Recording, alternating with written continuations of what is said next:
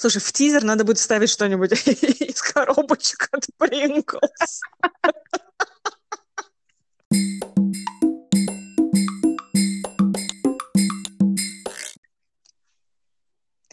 Здравствуйте, с вами подкаст «Это шок», подкаст о культурном шоке, и его ведущие Надя и Ната. Надя, я, как всегда, к тебе с вопросом. Слушай, вот скажи мне, помнишь, когда э, мы рассказывали об адаптации в новой стране, ты говорила, что для тебя было трудно найти, где купить колготки, скажем. И... Да, я помню, это шок до сих пор не отошел. Я вспомнила этот разговор недавно, буквально на днях, когда я выяснила, что моя дочь потеряла пуговку с кофточки. И я осознала, что я здесь живу уже больше года, в, на Кипре, и я не знаю, куда пойти за пуговицами. И просто, знаешь, здесь нету таких вот, на, бег, на первый беглый взгляд, здесь нет таких, например, отделов в универмаге, как было в Англии, там, Джон Люси, Хабердашери, куда ты идешь купить пуговицы, тут же швейная машинка, тут же вязальные принадлежности, вышивальные, всякие миллинеры для шляпок, детали там и так далее. Там можно было купить все. Или онлайн. Здесь я поняла, что я не знаю, куда идти. Здесь нет отделов для хобби. Слушай, я тебя очень понимаю, потому что в Нидерландах, кстати, ситуация, несмотря на то, что мы находимся ближе к Англии, но ситуация похожа больше на киприот, на кипрскую, потому что здесь тоже, здесь есть, конечно, универмаги, но их очень мало, и в этих универмагах найти этот несчастный отдел с хобби невозможно. Но, как после нескольких лет адаптации, как, как мы заметили, очень много появилось в последнее время специализированных магазинов. Ну, да. Я Именно надеюсь, за... они здесь тоже есть, но я их пока не нашла. Нет, здесь, здесь их прямо стало как грибов, поэтому можно... Но, с другой стороны, если тебе нужна просто пуговица, то, конечно, магазин тебе не поможет такой, потому что там будет очень специфическое все. То есть все, как ты говоришь, у тебя в Англии было в одном месте все для вязания и для вышивания, и все что угодно. Здесь либо онлайн, как ты справедливо заметила, онлайн можно найти все что угодно, естественно. А, либо вот магазин узко специализирующийся, я не знаю, на вязании крючком. И наслаждайтесь. Слушай, ну я вот в Англии я люблю вязать крючком, просто я заказывала тоже со специального сайта, который назывался Love Crochet. И mm-hmm. это был мой, мой, это был мой рай. Там было все, что хочешь. И вы доставляли перед тем, как мы сюда поехали, у меня было ощущение, что я уезжаю в пустыню Сахару, потому что я купила все, что мне может понадобиться там ну, на необитаемом острове, крючки, нитки. У меня нет времени этим заниматься сейчас, но тем не менее я знаю, что я сижу там, на трехлетнем запасе материалов для там, любого проекта, который мне может прийти в голову. Но здесь, ты понимаешь, я вижу людей, э, которые вяжут, например, или там шьют, но я не знаю, куда пойти все это купить.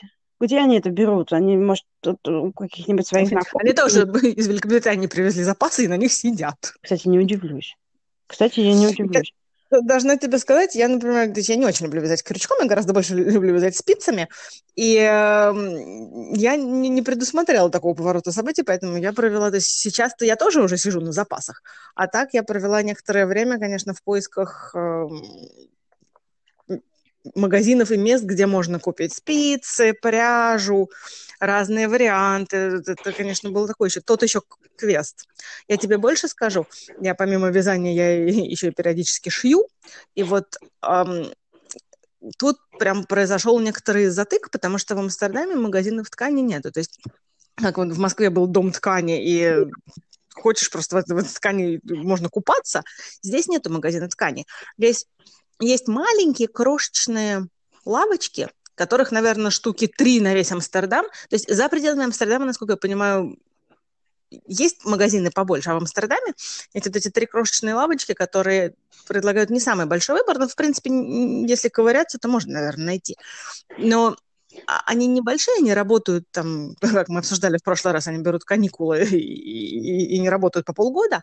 И, ну, ну, в принципе, то есть если ты четко знаешь, что ты ищешь, то ты можешь прийти и найти там. А если ты просто смотришь в общих чертах, то, конечно, это сложно. И нужно куда-то ехать. Это прям процесс. Поэтому пока добрые люди не подсказали мне, в каких онлайн-магазинах можно купить и выбрать все что угодно, я прям очень страдала. Слушай, а ну а вообще как это это значит, что люди не любят это делать? Или как бы что Даже, вообще кажется, даже не любят? столько не любят, сколько не умеют. Шить здесь не очень умеют. То есть вязать это, как вот все всякие крафтовые хобби и, и, и всяческие любительские вещи. Вязать здесь любят, не могу сказать, что прям глобально, но, в принципе, это не есть, и в последнее время это тоже становится более популярным, всякие такие, знаешь, ready-made, готовые наборы, в которые входят да. у тебя уже и, там, и крючок, и да. спицы, и все, что хочешь, и, да. и все, что хочешь, и ты прям следуешь инструкциям, и за два дня свяжешь себе там, не знаю, носорога радуйтесь. То есть такие вещи, или продаются прям вот этот самая любимая шапочка на свете «Свяжи себе сам». Такие наборы продаются и пользуются популярностью, народ, конечно, да. но так, чтобы более широко смотреть на это, я не могу сказать, что прям самое популярное, очень полезное такое хобби, очень не полезное, а очень эм, да, распространенное хобби – это вязание или шитье. Шить, я тебе говорю, про шитье вообще очень редко я вижу кого-то, кто шьет сам.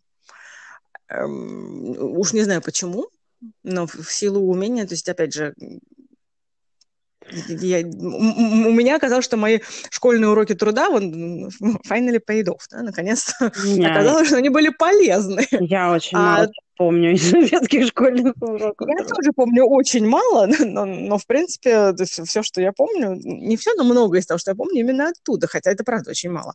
А, но здесь, так как нету уроков труда с точки зрения шитья как такового в школе, то здесь просто не очень это распространено, люди не очень любят, не, не очень умеют шить. То есть я, я знаю, что, опять же, в последнее время это становится более популярным, и народ прям рыщет в поисках курсов «научите меня шить».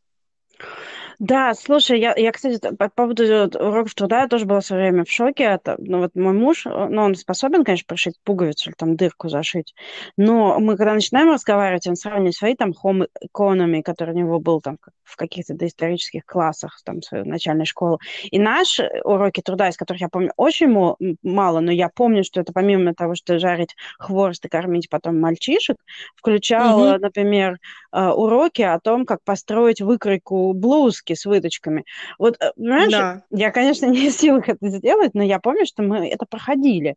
И и как вывести пятно, и как зашить, э, э, делать заплатку и так далее. И, например, в какой-то момент я что-то у него было особо дорогой курточка какая-то, на которой была очень обидная дырка, и он ее обожал. И я ему ее заштопала, так что он не, не мог найти, где эта дырка была. И он был в шоке от моих умений. Не потому что я там рукодельница, супер-мега, но нас этому в школе учат просто. Я, и это я помню там спустя 30 лет. Удивительно. Здесь такого нет. Я вижу, причем Кипр, например, славится своим, своим вязанием и кружевами. И бабушки там сидят, и ты видишь прямо, они сидят там, плетут или вяжут. Э, или там, не знаю, вязаные вещи там моей свекрови потрясающие там и так далее. Но я не вижу, во-первых, где они берут материалы, во-вторых, я не вижу, чтобы этому кого-то где-то учили, и в-третьих, я, я не вижу молодых за этим занятием вообще. Mm-hmm. У меня такое ощущение... Я хочу сказать, что это очень классно, на самом деле, если это остается и сохраняется, это очень классно. Так, так, слушай, э, кружева на Кипре, и все знают Левкару кружева, потому что, да, ходят туристические автобусы, но никто, мало кто знает, например, про деревню Афиену, откуда родом мой свекр, почему я ее знаю. И я, mm-hmm. например, с удивлением выяснила, что у них э, есть специальный их э, специальное историческое кружево, которое единственное в мире за пределами Венеции имеет право называться венецианским. Потому mm-hmm. что как венецианцы там 100 тысяч лет назад, ну не 100 тысяч лет назад, а там в 15 веке завезли, в 16 это кружево, оно до сих пор сохраняет, и оно защищено ЮНЕСКО, это кружево. И я не понимаю, есть, я знаю, что есть какие-то курсы где-то там, что можно сходить и научиться. Но я не понимаю, почему этого кружева нету массово на рекламных туристических проспектах, там еще что-то. Где вот это, знаешь, э, э, где момент... Да, маркетинговая жилка. Да, я, например, просто в восторге от таких вещей и от вышивок, и от еще что-то. Я здесь как дурочка бегаю там по музеям, которые совершенно... Например, музей при Пафосском зоопарке, где можно... Представляешь, в зоопарке есть музей, куда можно прийти посмотреть национальную одежду. Слушай, офигеть. Вот это очень классно. Понимаешь, а пацаны-то не знают, извините, новость. Ну, надо, да, они раздают лифлетики, там еще что-то, но нужно же популяризировать, и там такие, он маленький, там комнатка, не знаю, 30 метров, но там такие интересные вещи, удивительные просто. Конечно. И непонятно, почему вот этого нет. Например, там скандинавские какие-то вязальные э, традиции известны всему миру, а здесь ну, ладно, там бабушка умрет, и все, никто больше не вспомнит об этом. Может, там пара энтузиастов. У меня такое ощущение, что на Кипре все фотографы и художники. Потому что... Погода располагает, Наташа, погода располагает. Да, летом фотографы, а зимой художники. Художники, да. Потому что куда ни зайди, Везде продаются. В хозяйственном магазине рядом с пылесосами стоят холсты, акриловые краски, кисти высокого Какая качества. красота! И карандаши, которые там в Англии в специальных магазинах покупала. А здесь, так, знаешь, зашел за плиточкой, да, так, прикупил, пойду напишу шедевр. Да. На этой же плиточке. Кстати, а что, хорошая идея? Я, кстати, я и не шучу. Я считаю, нужно и здесь применить маркетинговую жилку. Но, кстати, я должна Надо. тебе сказать, смотри, что вот эм, ты говорила про своего мужа и про сравнение уроков труда. Мой муж, кстати, вполне может что-нибудь связать. Я была в некотором положительном удивлении, да, когда он мне, он, он увидел, как я сидела чего-то там навязывала. И такой, да, а мы вот учили это по-другому. И тут у меня, конечно, челюсти отвалилась, потому что где-то вот у них были какие-то уроки ну, не труда, конечно, а вот я не знаю, как это называется, да, но их учили, их учили готовить, да, их учили э, вязать, как оказалось. То есть не то, что он сидит и вяжет, но он вполне вяжет и, и, и вполне все делает. С пуговицами, кстати, пришивание пуговиц, видимо, видимо, где-то в крови. То есть он, наверное, может, но категорически... Отказывается. Не, да, не, всегда делает так, чтобы это оставалось на мою долю. Но у связать что-нибудь он вполне может прекрасно. То есть мы ходили у нас в множестве наших музеев под открытым небом, про которые мы тоже рассказывали в одном из наших выпусков. Там в этих домиках сидят волонтеры в национальных костюмах и показывают старинные, очень старинные способы приготовления, изготовления одежды, в том числе и вязания. И вот эм, мой муж периодически вступал с ними в дискуссии относительно способов вязания. Ничего себе! А на спицах или крючком? На спицах, на спицах. Я не знаю, кстати, так как я не любитель крючком, я не знаю его уровня на крючках. Ты представляешь, когда я была маленькая, я помню, я была шокирована, что моя мама всегда вязала, и я научилась просто глядя на нее, меня никто специально не учил. Но я помню в какой-то момент, я не, не помню ситуацию, и надо мне уточнить у моих родителей, я помню в какой-то момент, что я видела, как папа крючком что-то вяжет. Ну, не то, чтобы он там сидел и вязал, на не за кофточку, но он просто mm-hmm. там сделал несколько рядов и да. я не помню сути как бы проекта, но я была в шоке, что мужчины тоже вяжут. И я помню, что моя мама мне говорила, что на самом деле нач- началось вязание от uh, того, как рыбаки плели свои сети. И если ты посмотришь, как рыбаки плели сети, ведь по сути, ну как бы вязание есть. Вот, но Просто когда у меня настолько сейчас уже э, другое восприятие этого процесса, что меня скорее ассоциируется с бабушками вязания, чем с мужчинами. И да. для меня я не представляю себе мужчину со спицами никак. Хотя, слушай, есть же эти два знаменитых э, дизайнера э, норвежских, Арно и Карл, да. которые на всю мир. Они же тоже сидят там, вяжут этими спицами, и у них чудесно получается. Но почему-то, может быть, они другого типа мужчины, я не знаю. Не будем, не будем это сейчас обсуждать, а то, знаешь ли. Но, тем не менее, вот для меня вот, для меня вот это шок. Из всего, что ты рассказала, меня шок, потому что я представляю этого брутального мужа со спицами. Да. Не укладывается в голове никак. Я с тобой совершенно согласна. На самом деле, у меня тоже вот это вот было именно само представление. Наверное, это говорит о закостенелости наших с тобой, э, Наташа, да. нашего с тобой образа мыслей. О, да, но, мы очень закостенелые.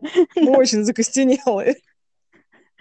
Слушай, а, про, э, про закостенелость и все остальное, например, э,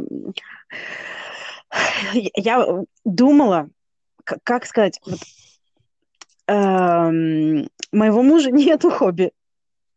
Mm. закостенелости мышления. Я его спросила, какое у тебя хобби? И он затруднился сказать.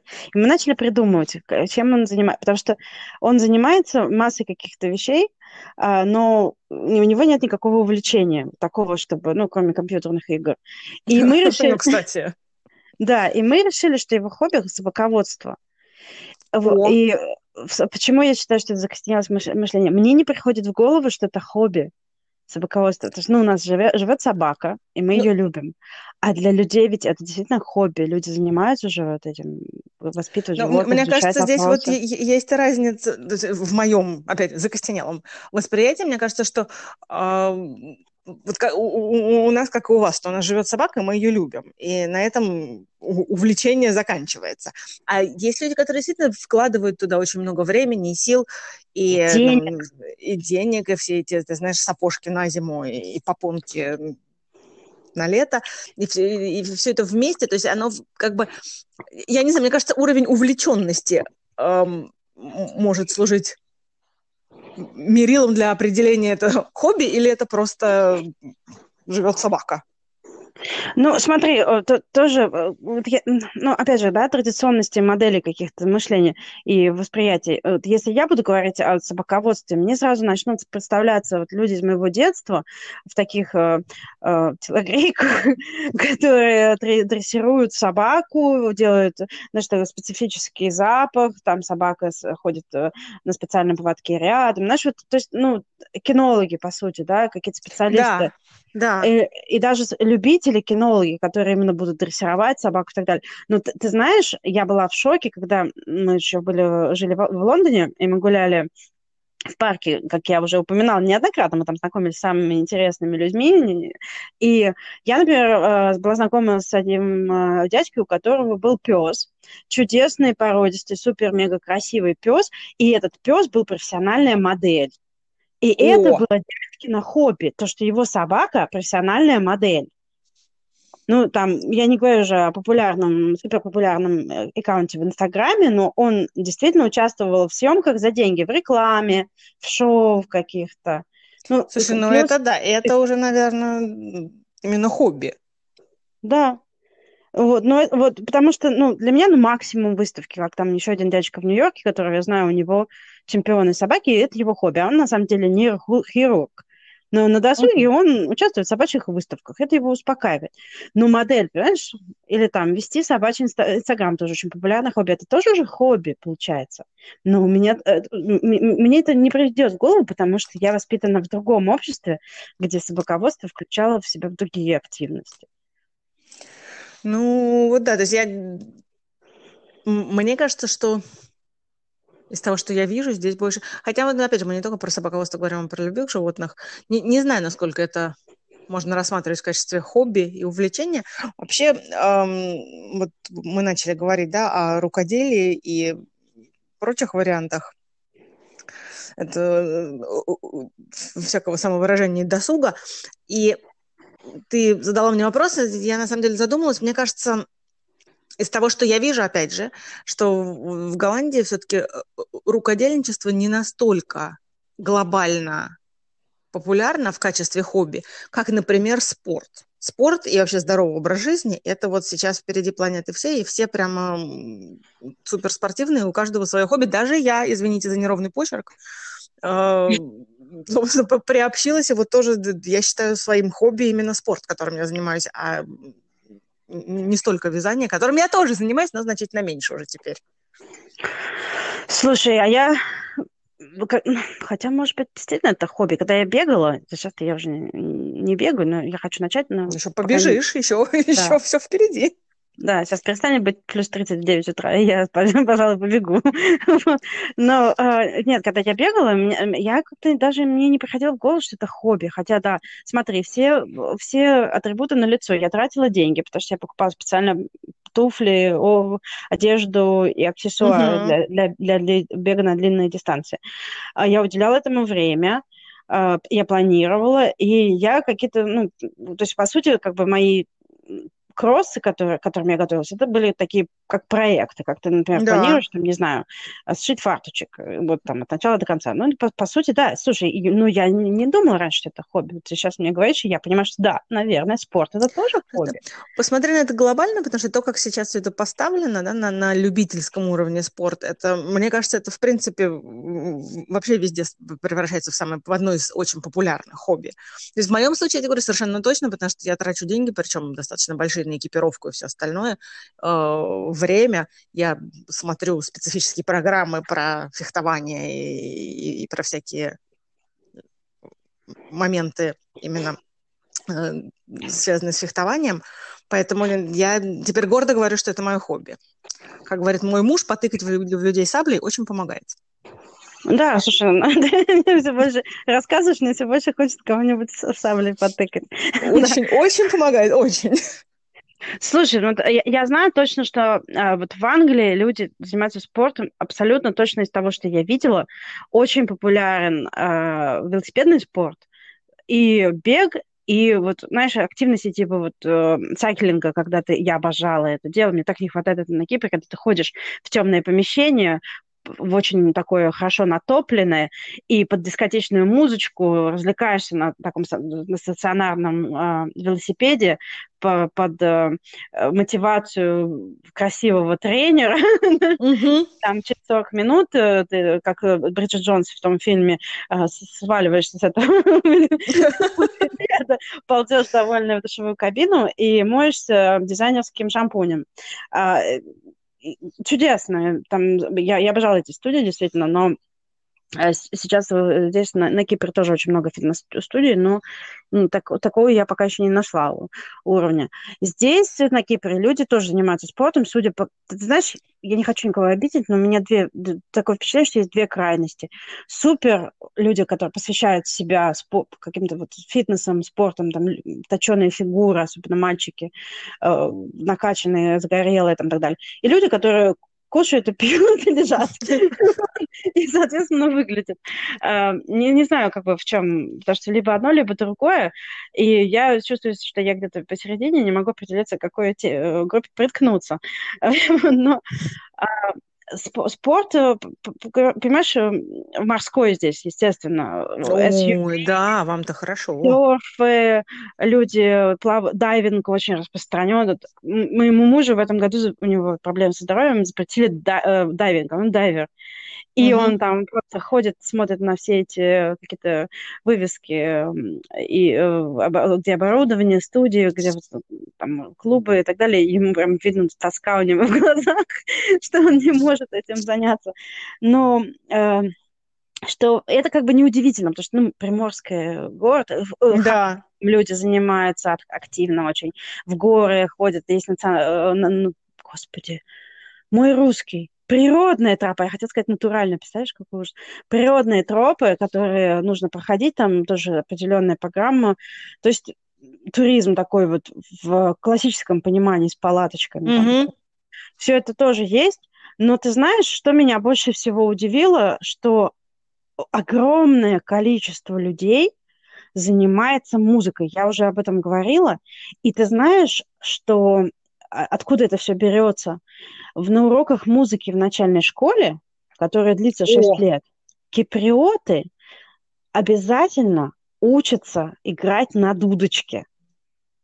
Слушай, на самом деле это очень здорово я была в шоке, потому что я видела в магазинах, как сезонно появляется какое-то огромное количество дудочек. Вот такие, угу. где там продаются портфельчики, папочки в школу, да. дудочки. Ну, думаю, ну ладно, окей, дудочки, дудочки. А оказывается, это необходимая экипировка для школы. То есть помимо формы, э, волшебной палочки, тетрадочек, ты покупаешь дудочку, и ребенка учат в школе играть на дудочке. И после этого прямая дорога, продолжать, э, после того, как этот курс кончается, продолжать обучение. И здесь у меня такое ощущение, что каждый второй, ну, помимо того, что все рисуют, или фотографируют. Или фотографируют. Либо все идут в школу танцев, либо угу. музыки. Потому что вот я иду по улице в нашем районе, и я вижу музыкальная школа, хореографическая школа, уроки игры на гитаре, Дир, ну это гениально, Танцы я для тебе честно девочек. скажу. Это гениально. То есть у нас такого даже не снилось. Естественно, никаких уроков музыки в начальной школе нет, и не в начале. Нет, неправда, кстати, в старшей школе есть уроки музыки, но в начальной школе никаких уроков музыки нету. Поэтому, если ты хочешь, то занимайтесь этим сами да, там учите ребенка и развлекайтесь, а все остальное как бы а, up to you.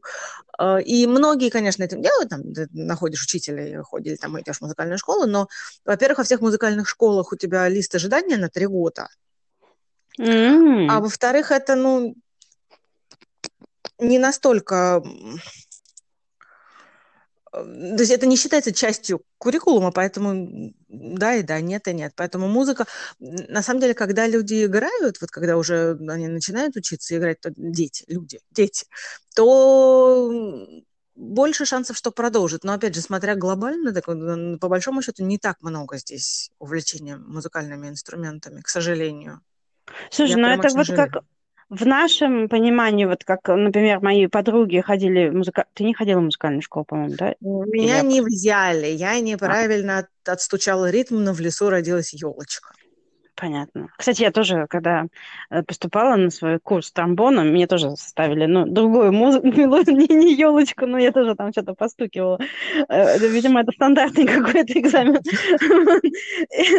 Да, слушай, эм, музыка, как сказать, в нашем понимании, вот когда мы, по крайней мере, были дети, уж не знаю, что сейчас творится, но э, когда вот мои подруги, например, ходили в музыкальную школу, они, или я в художественную, например, это было как бы стандартизированное специальное образование, среднее, школьное. Да, да. У меня там какая-то, какой-то сертификат есть даже вот от, э, из этой э, художественной школы, и, и после этого я могла бы с этой бумажкой, с портфолио отправляться в специализированное высшее учебное заведение, или там технический какой-то там техникум, э, театральный, там, например, там еще mm-hmm. что-то.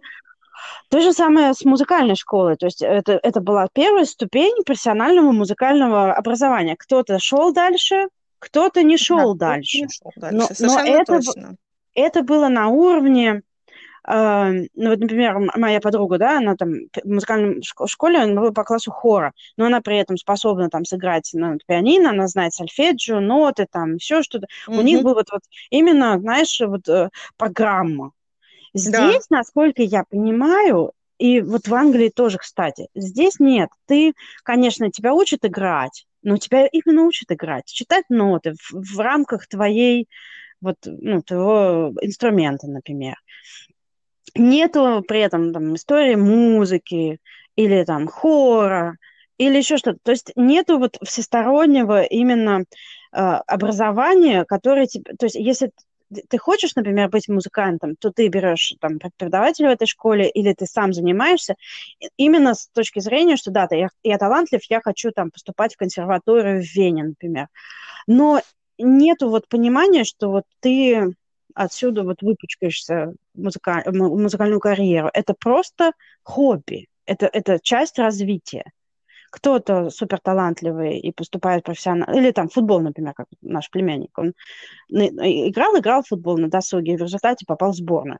Но никто, это не, был, не была спортивная школа Олимпийского резерва. Он просто занимался при клубе, как много других мальчиков, и ему хватило терпения не бросить, а тренироваться усердно, и он попал в сборную. Нет, как сказать, нет вот, как, как вот в Голландии с этим. Вот тоже такие вот... Э, здесь, э, здесь сильно отличается, не то, не то, что сильно отличается, а абсолютно никак не похоже на то, что у нас было в нашем детстве. То есть никакого профессионального образования, естественно, специ... специализированного профессионального образования здесь нет в начальных школах и в, в юном возрасте. Все поголовно ходят на футбол. Кто, ходит, кто не ходит на, худ... на футбол, тот меньшинство и ходят на хоккей на траве. И маленькая, маленькая, а как маленький, маленький процент всего остального, да, до свидания. Хоккей на льду, это вот попадает в тот маленький-маленький процент тех, кто не ходит на футбол и, и на хоккей на траве. Те ходят на хоккей на льду, на волейбол, еще на какие-то другие спорты, на теннис.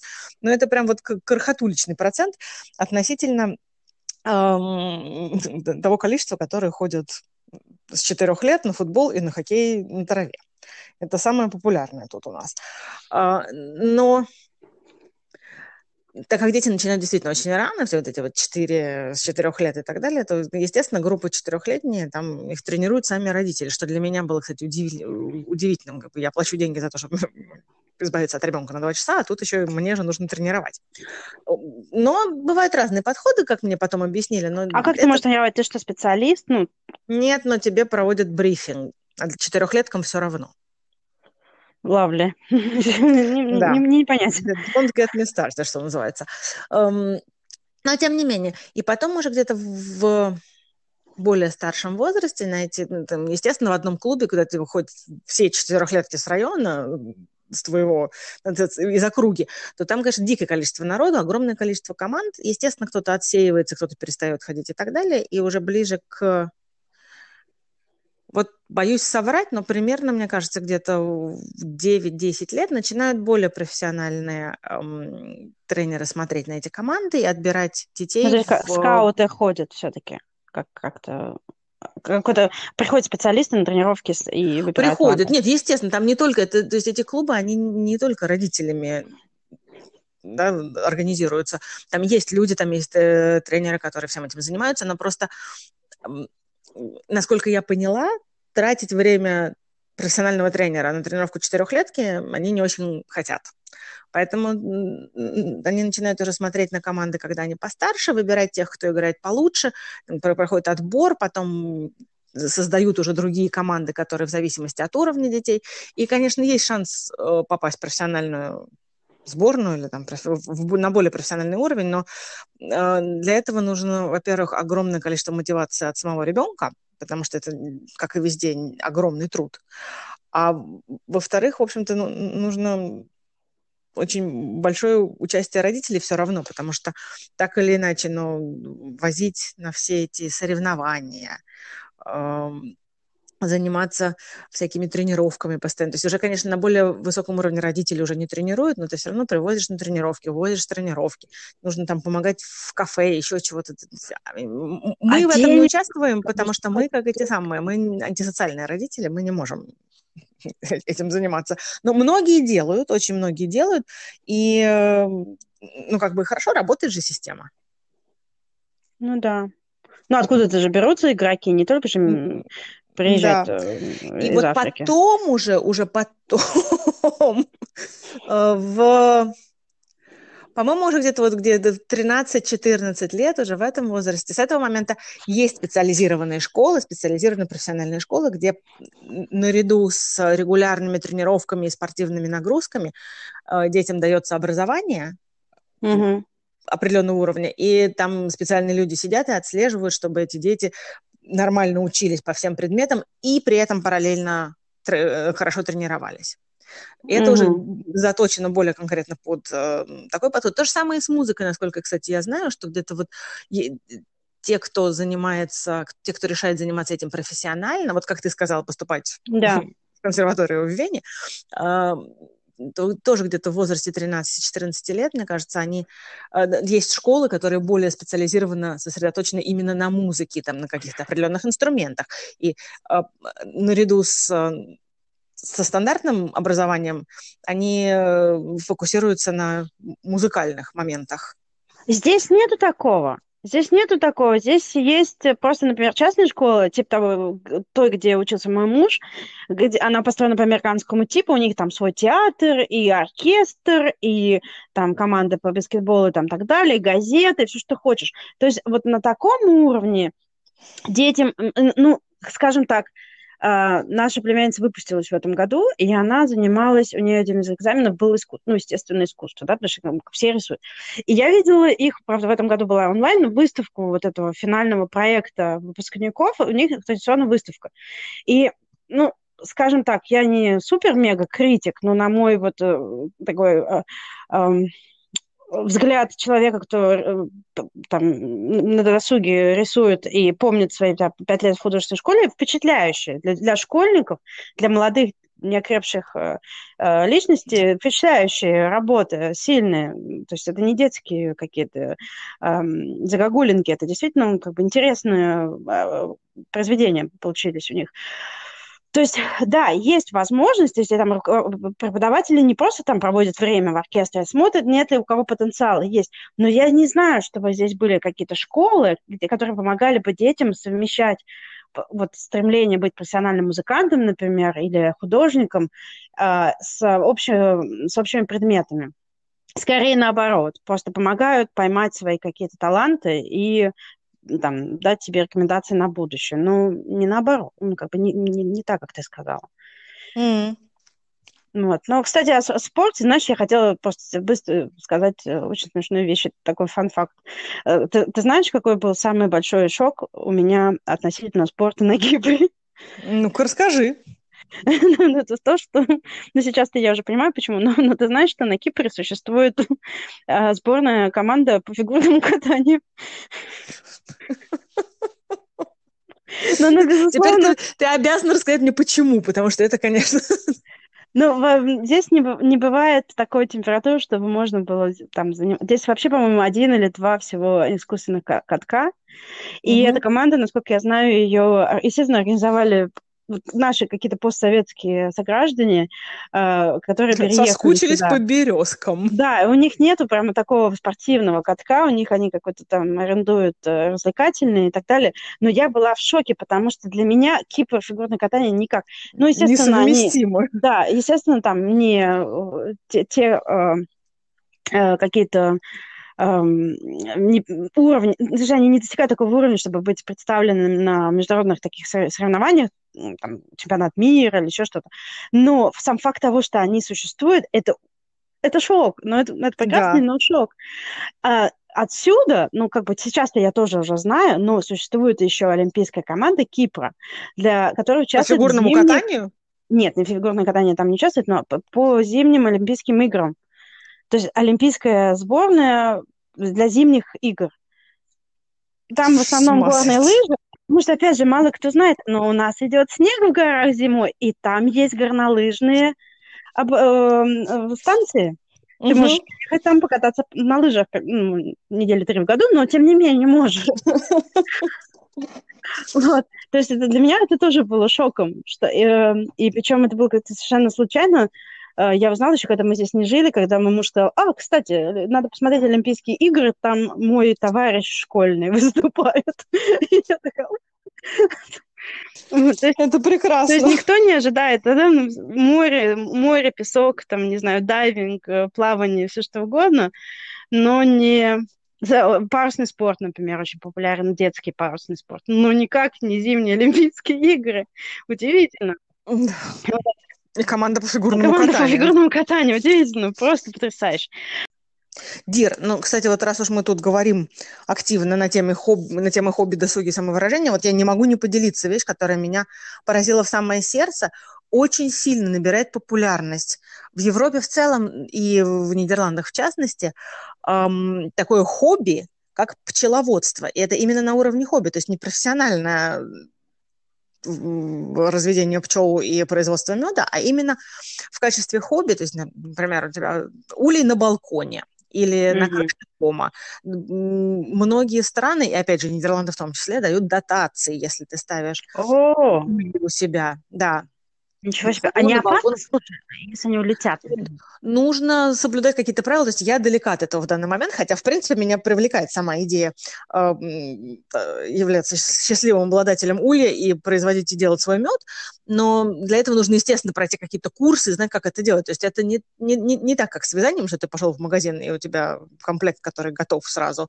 Нужно. Но вот всякие курсы сейчас тоже набирают популярность именно в связи с тем, что это, э, видимо, Грета отложила на нас, на всех это отпечаток, что ну, спасем планету, спасем пчел, но на самом деле вот само пчеловодство это какое-то в каждом городе, в каждой в каждом доме не скажу, но вот есть свои маленькие где пасеки. У нас, например, эм, буквально за углом мы, мы живем в районе Амстердама, который называется, который около университета. Он ага. называется научный городок, он называется. Хотя это, конечно, не городок, это только название.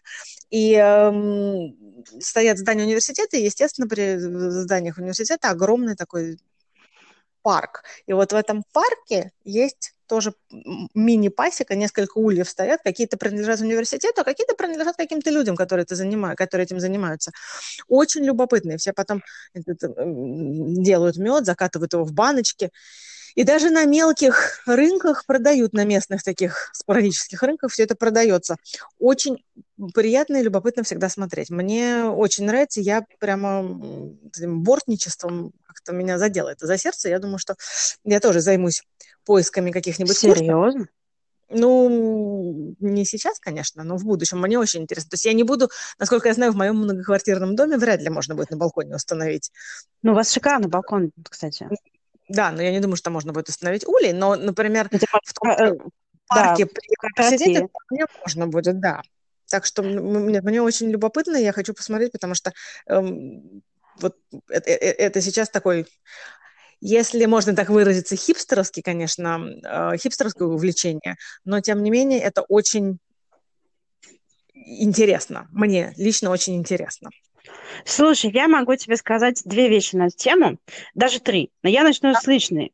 Я поражена, потому что для меня э, вот пчелки, вот эти муравьишки, вот это все, это какой-то такой мир. Я восхищаюсь людьми, которые в этом разбираются, но мне кажется, это ужасно сложно. Гораздо сложнее, чем, э, не знаю, морить цветы в саду, как я этим занимаюсь. Но э, здесь ты будешь удивлена, но здесь тоже, кстати, очень популярно пчеловодство и какие-то вот такие вот агрикультурные разные хобби. А, у людей есть поля, какие-то участочки в полях. А, вся земля на Кипре частной, куда, где бы ты ни, ни был, это кому-то принадлежит. Вот, например, я не знаю, как это называется по-русски, наверняка есть какое-то слово, которое я не помню, но муж сестры моего мужа, у, у него есть поле, и у него есть ульи тоже. И он mm-hmm. ими занимается. И э, когда мы ездим туда на пикники по традиции, перед э, началом поста едят рыбу, и вот мы, мы каждый год ездим к ним туда на это поле, есть рыбу на гриле. И э, я помню, что он всегда предупреждает, что собаку нельзя пускать в ту сторону, потому что там пчелы. Mm-hmm. Э, это, как сказать, это удивительно, потому что, например, он делает мед, я не, не знаток э, меда, я, мне непереносимость, поэтому я как бы плохо понимаю э, в, в, меду, но те, кто пробовал, говорят, что хорош. А, например, у них есть оливковые деревья, и на Кипре, например, ты можешь снять свои оливки, отвезти специальным людям, которые тебе выжмут маслице, и тебе хватит на год. В общем, ты можешь не покупать масло. Вот. Э, Это и... так здорово. Ну, если у тебя, например, виноград, тебе тоже так же выжмут винцо, если хочешь. А, многие делают э, вино у себя дома, потом продают. В каждой деревне есть свой какой-то особенный рецепт. Например, там здесь подсушивают виноград, будет более сладкое вино, а там кладут э, недоз... недозревшие, получается немножко более кислые. То есть вот такие вот какие-то вещи. У нас, например, друг моего мужа, он делает свой халуми дома просто. Ну, у него тоже есть участочек, там такой домик, и он на досуге после работы в своем банке делает халуми. Очень вкусный, кстати, я уже, по-моему, это упоминала. Кроме того, он тут э, решил делать органическую картошечку. Вот, то есть у нас уже сейчас гниет халуми в холодильнике, ну, потому что мы столько не можем съесть, сколько он нам дает. Вот, но Это святотатство, я знаю, но я просто, я, я не могу так много есть. как, как здесь пытаются тебя кормить. Вот, то есть, и так вот э, между делом там у нас, э, например, когда зреют апельсины, мы апельсины раздаем. Не то, что нам это стоило большого труда, но я тоже где-то внутри лелею мысль, что, возможно, когда-нибудь у меня будет вот хобби такое же, связанное с садоводством, например. Вот, но это Кипр где, как мы говорили, 20 минут, и ты в горах там или еще где-то. Ты представляешь Лондон? В Лондоне люди занимаются тем же самым, между прочим. В большом городе существуют места, такие сити-фермы, при которых существует так называемый allotment, где О, люди арендуют, люди стоят в очереди годами, чтобы по, по, по, иметь возможность арендовать этот кусочек, как знаешь, огородное товарищество, но внутри города. И точно так же я видела в таких местах э, кроликов, ульи, там еще что-то. Это хобби. И у них там конкурсы какие-то проводятся, кто вырастил самую красивую капусту, там и так далее. И вот люди тоже так же, закончив свою работу в банке или там в магазине, отправляются на этот allotment и растят свою морковку. Ты Слушай, ну вот ты, ты думаешь, ты меня удивила, а вот и нет. Совсем ты меня не, не очень удивила, потому что вот эти вот огородные товарищи, товарищества, боже мой, распространены и в Амстердаме тоже, и в Голландии тоже. В Голландии в целом, видимо, нет, а вот в Амстердаме абсолютно. Про конкурсы не слышала, видимо, все-таки не настолько. Но вот то, что все сидят и на своих там 2 на 2 метра выращивают капустку, то да, да. Причем эти участочки, они прям вот под домом. То есть кусок парка откромсали и сделали огородным товариществом. Так это у такое... тебя дома, а, а, а, а в, в, в Лондоне люди едут, потому что не у всех же парк под домом. Я, например, знаю человека, у которого э, от, родителей, от родителей ему досталось право арендовать какой-то участок, у него уходит вся суббота, потому что он едет из нашего вот восточного Лондона куда-то на юг, в тот парк, где вот этот вот... То есть меня скорее шокирует э, их... Э, целеустремленность в этом вопросе. Да. Скажи, пожалуйста, а они прям именно там выращивают, или это просто, типа, можно и просто сидеть загорать? Слушай, по идее, а, насколько я помню, потому что мы ходили мимо гуля, гулять э, в нашем районе тоже было там, маршрут в фарме, там у них тоже есть вот это э, сада, садовое товарищество. И мы разговаривали с одной знакомой тетенькой, которая там э, разводит. И она сказала, что, по идее, ну, как бы это ваше право, что делать, но в целом они следят за тем, чтобы было целе, целевое использование. То есть, если, например, ты будешь просто растить газончик и сидеть там курить, то тебе, скорее всего, э, кооператив намекнет, что не на, это ну, не то есть это не вариант да, э, дачи, что ты можешь просто Нет. прийти, там, приехать, выпить винца и свинтить. Это даже не дача. Надин, это вот реально 3 метра на 5 метров э, Вообще, конечно, кусочек. Красота. И люди ставят там беседочки и какие-то вот, знаешь, такие вот сарайчики, и украшают, и там какие-то гномиков, и там еще что-то. Ну, каждый в свою меру своей испорченности, но ты должен что-то выращивать. Цветы, овощи, ну, там деревья вряд ли поместятся, но там уставом каждого товарищества указано, что ты можешь делать, что ты не можешь делать. Но, то есть, вот это все, ты, окей, ты меня поразила, здесь ты меня поразила. Ты должен как бы вот именно заниматься производством сельскохозяйственным в крошечном размере. Но меня больше всего поражает даже не это, меня поражает, что люди прутся на другой конец города, чтобы этим заниматься. Это мне сразу напоминает мое детство и тверские электрички, полные людей с лопатами, рюкзачками, собаками на дачу. Сейчас уже дачи не те даже. Вот я смотрю по фотографиям своих каких-то знакомых в Москве, уже никто так не делает. На дачу люди едут, чтобы на, на газончике сделать барбекю, выпить винца, поболтать с друзьями.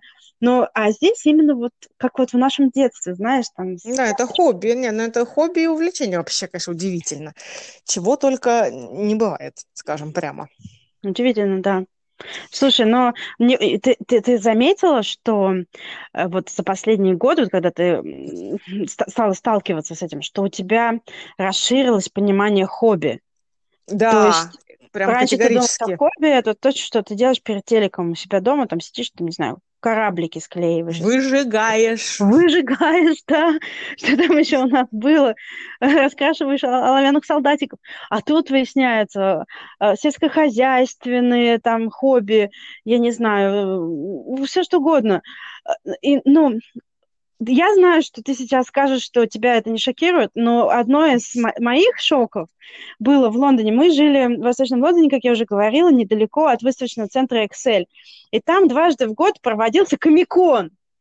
И улицы, и транспортные средства наполнялись э, людьми в невероятных одеждах, каких-то героев, которых я даже не знаю, потому что я вообще далека от этого мира. И вот тщательность, которой они этим занимались, там, и парики, и аксессуары, и костюмы, продуманность. Знаешь, удив... большими компаниями, и это же сотни людей. Это, ну, я с тобой это согласна. Потрясающе. Этим ты меня не удивишь, потому что я сама часть этих сотен. Мы тоже развлекаемся комиконами, все эти костюмы. То есть костюмы обязательно нужно шить само... Ну, не обязательно нужно, конечно, но считается хорошим тоном шить все костюмы самому, потому что тогда, это, во-первых, они точно ты, ты воплотишь свою идею, а не массовое производство, которое продают в, в магазинчиках. И все, конечно, и парики, и, и косметика, все, все, все, все, все прямо.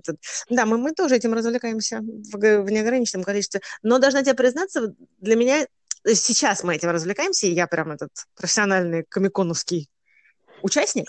Стилист. А, стилист и так далее, да, то есть расскажу, я тебе рассказывала, по-моему, на последний комик-кон, до короны, когда еще он произошел, мы пошли, наконец-то я уговорила всю свою семью одеться в одном стиле, потому что четырех человек уговорить одеться в одном стиле очень сложно, потому что у каждого есть свои эти предпочтения. Герои, да. Да, что, не, не, не то, что герои. Герои это, естественно, есть у каждого свои, но о героях можно договориться. Тут э, межкультурная коммуникация вступает в силу. А у каждого есть свои предпочтения. Мой муж не хочет, чтобы было видно его лица а, активно. Мой Почему? ребенок он не хочет. Но, кстати, вот последний раз он не сильно напрягался, но он предпочитает, чтобы лицо было за маской. А то есть это, это не обязательно, но желательно. Мой mm-hmm. э, сын предпочитает наоборот, чтобы на лице ничего не было, потому что маска ему мешает, надо, надо дышать, ее надевать, одевать, и, и все эти парики, и вообще он мучается и не хочет. Mm-hmm. Моя дочь не хочет, чтобы ей нужно было что-то таскать в руках, потому что она устает, и вообще ей надоедает, она, она пытается отдать все, что он таскает в руках, своим окружающим. А когда ты на комиконе, то у тебя на самом деле очень много буфаторий с собой бывает. То есть зависит, конечно, от костюма, но обычно достаточно много буфаторий, поэтому бутафории. Боже мой, что я говорю, Наташа, это да. бутафория, это буфатория, прекрасное слово, я а я стала, а я стала думать, а я помню правильно или нет? Представляешь, я сомневаюсь. Ты правильно своей... помнишь. Бутафории, конечно же, это я просто как этот самый. Отлично, отлично. Так вот, у тебя много чего бывает там в руках, навешено вокруг, там по-разному бывает. Так вот, она хотела, чтобы у нее ничего не было в руках. Поэтому в итоге мы на последней комиконе мы пошли семейно в качестве людей в черном. Ага. И удовлетворив все запросы, и наконец-то выглядев как одна семья, а не четыре человека из разных вселенных. Вот, но это теперь мы так делаем, а в первый раз, когда вот мы начали в этом участвовать, я еще в этом не участвовала. В этом участвовал только мой муж, он у нас первопроходец в этом вопросе. Угу. И он туда пошел, чтобы весь день там тусоваться на этом комик-коне, а мы, соответственно, с детьми туда подъехали, хотели туда подъехать, чтобы посмотреть, потому что ну, не обязательно, на самом деле, на комик-кон приходить в костюме, можно приходить и просто так, и просто на всех смотреть. Это очень любопытно тоже. И вот звоню я ему туда и говорю, как же я найду-то куда идти, потому что никогда не была в этом месте, никогда не была ага. в этом городе. Я не знаю, как найти, а потом знаю, Надя это покровительский идиот, все мы знаем, поэтому послушай, как говорит Надя, пойди в другую сторону. Это известный факт тоже. На что мой муж сказал, нет, я знаю, конечно, я не сомневаюсь в своих способностях, это ты заблудишься и на трех метрах, но, говорю, тут ты пропустить этого не сможешь. Нужно доехать, нам нужно было доехать от Амстердама до Утрехта, это 20 минут на поезде, в одну сторону без пересадок. Здесь ошибиться сложно. Но да. потом ты выйдешь, и просто, сказал он, иди за фриками. А, вот, точно, за... точно. Иди за фриками, не ошибешься. И я такая, ты уверен? А будут ли они там? А смогу ли я их заметить? Он такой, не волнуйся. И вот приехали мы с моими малолетними детьми на вокзал здесь, в Амстердаме, и уже на вокзале было видно, собственно, что мы не пропадем. Я... Это толпа переодетых людей в костюмах со всякими там мечами, топорами, да. чем угодно. То есть явно не ошибешься. Это именно то, что я имею в виду. У нас даже вот просто мы, я гуляла там с ребенком и с собакой и наблюдала и вот этих всех, и причем и маленькие, и взросленькие, и не очень взросленькие, и красивые, и не очень красивые, очень много каких-то явно манго персонажей, очень много каких-то да очень сложных костюмов, с какими-то потрясающими механизмами. И, так далее. и у меня вот один вопрос возникает, потому что, ну, конечно, это удивительно. Это как вот бразильский карнавал, по сути, да, люди задолго начинают... Вот. Да. Меня, меня поражает... Вот, вот два вопроса в этом плане возникают. Где они берут вот эти все бутафории? Во-первых, Сами делают. Как? Серьезно? Ну как вот ты можешь сделать, например, ружье из Man in Black, вот этот специальный пистолет? Как ты... Ой, я тебе расскажу, как я сделала. Берешь, э, знаешь ли, коробочки от Pringles. Все, ты можешь закончить Три на штуки. Ты можешь на этом мы можем закончить. кончить. Я поняла. Я поняла. И это, заметь, это мой дилетантский подход. То есть профессиональные граждане, которые более профессионально этим всем занимаются и гораздо более, э, гораздо больше времени и сил и э, эмоциональной энергии посвящают этому. То есть мы-то делаем это просто потому, что весело, а народ прям активно подходит. Они это все печатают на 3D-принтере и вручную вырезают, и еще чего-то. Коробочки от Pringles – это наш метод. Ты, просто разрешаешь самый главный мой, э, мое самое главное заблуждение касательно комиконов. Потому что я была уверена, что... Вот помнишь, у меня был костюмчик принцессы Леи? Да. Вот мне кажется, ну, который, в общем, даже не для комикона, а просто для, для домашней вечеринки.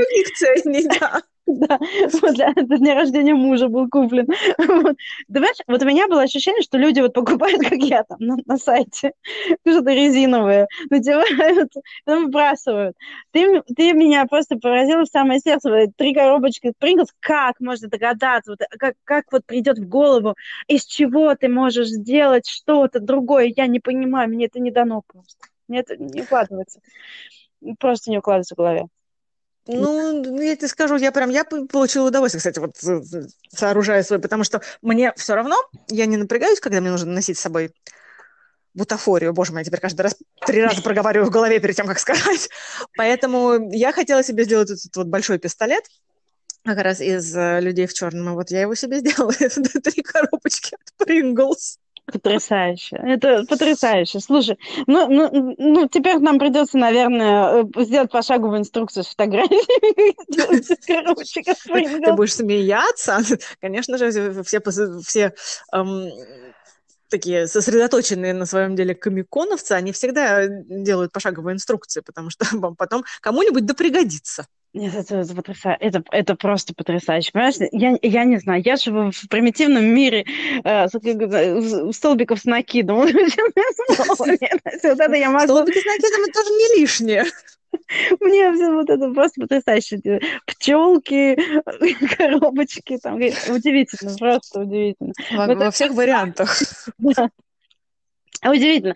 Ну что же, можно, опять же, продолжать бесконечно, но я думаю, что нам пора заканчивать, э, потому что наверняка наши слушатели уже хотят бежать и что-нибудь там уже начать каким-нибудь хобби. Мастерить уже что-нибудь.